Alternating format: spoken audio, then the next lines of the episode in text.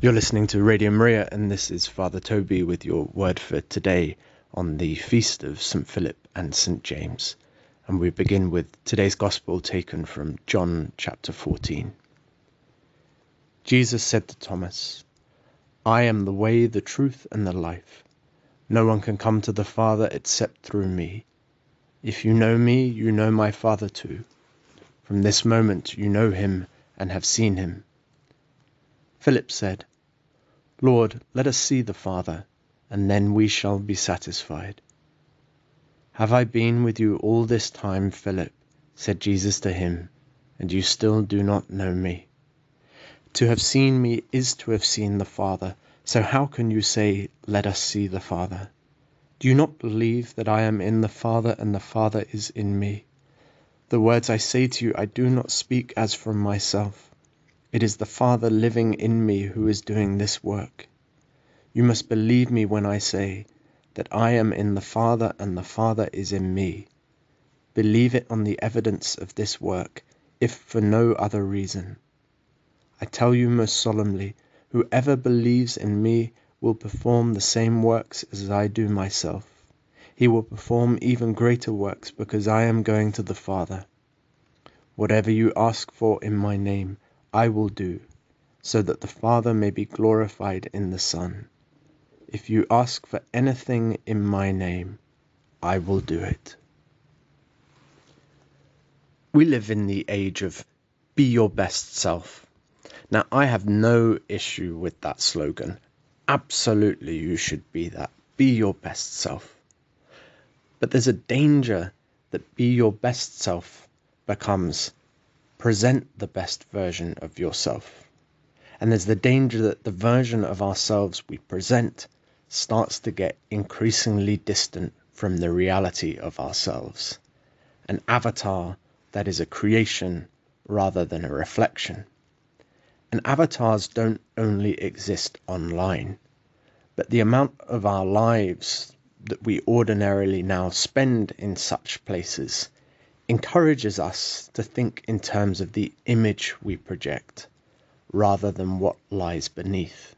And this is encouraged by the fact that it's much easier to alter a projection online than it is to alter a human person. But there's a danger that this is where all our energies go to, or there's a danger that I don't actually take time for honest reflection about who I am and who I am becoming where my choices are taking me, not so much in terms of career and lifestyle, but in terms of the type of person. I say all this because I'm sure for most of us, if we were to choose a passage to be read out about us to commemorate our lives each year, we might want to choose a passage which describes a day where we really got it right, when things really went well, even though we won't be there, I suspect we would want the eulogy at our funeral to focus on the good, although the reality is that it's the bad that we need other people to pray for. But on his feast day, that's not what St. Philip the Apostle, whose feast we keep today alongside St. James the Lesser, gets. No glowing words about him. Rather, he gets a passage where, not to put too fine a point on it, Jesus essentially responds to his request, his question, by saying, So long with me, Philip, and yet still so stupid? On the scale of flattering to humiliating, it's definitely pretty far along the humiliating side of the scale. Now, in all honesty, this isn't the compilers of the lectionary of the readings that we get each day thinking, how could we humiliate Philip on his big day? That would not be a good mentality. We can leave the humbling to God, despite the perennial temptation to bring people down a notch or two ourselves. But it's simply the reality that there are not an enormous number of passages that feature St. Philip or St. James as big characters in the Gospels.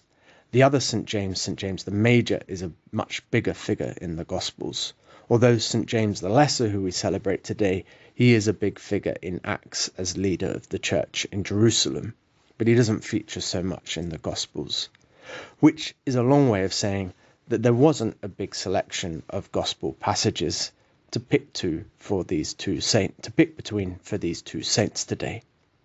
And that in itself is telling because the gospels are most concerned with telling us about Jesus and not about the people who followed him and who wrote the gospels. We can get plenty about that in the Acts of the Apostles, but it's noteworthy that the early church seemed pretty free of ego in the writing of the scriptures, unafraid to paint flattering pictures of her early members, or even to paint no picture at all, because the only portrait that really mattered was that of Jesus. Who the apostles followed, whose life and death they imitated, was and is more important. And this teaches us just how key humility is to the Christian life. I was having a conversation with a student on the weekend about a book called How to Change Your Mind. It advocates the use of psychedelic drugs. I haven't read the book, but it strikes me that as Christians we shouldn't need such drugs because we have the scriptures and the teaching of Christ and his church to expand our minds. Christ calls us again and again in the scriptures to think in a way quite differently from what the world proposes. He teaches us not to put ourselves first, but God and our neighbor. The Sermon on the Mount is one of the most mind bending moral treatises ever uttered. We don't need psychedelic drugs. And that's what's going on with Philip today, and it's what should be going on all of our Christian lives too our all too often, all too little minds and our little hearts constantly being expanded by the Lord's teaching and example, our stony hearts being made into hearts of flesh. Philip and the other and the Philip and the other apostles seem to have been asking themselves if Jesus was just a man who knew about God, or if he was the Messiah, or perhaps if he was God his very self.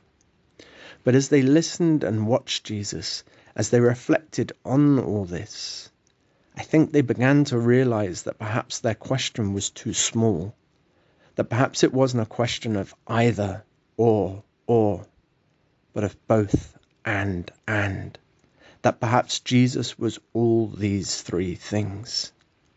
And even whilst they didn't see how everything fitted together, even whilst they didn't understand everything, Philip and James and the others got something more fundamental.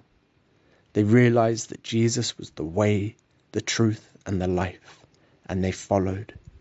And in so doing, they learned the way that he was leading them, the truth about him, and the nature of life in him. And they passed this on to us in their teaching, and they showed it in their lives. They showed it that this in their lives that this saving teaching was worth dying for, because life in Christ was the only thing truly worth living for. They showed us that an encounter with Jesus in humility changes everything, and therefore they couldn't really have shown us anything greater. If at the end of our uh, if at the end of our days our lives point to Christ rather than ourselves, then we too will have lived well and we won't have been less of ourselves, but more of ourselves because of it. More Christ in your life. That would be your best self.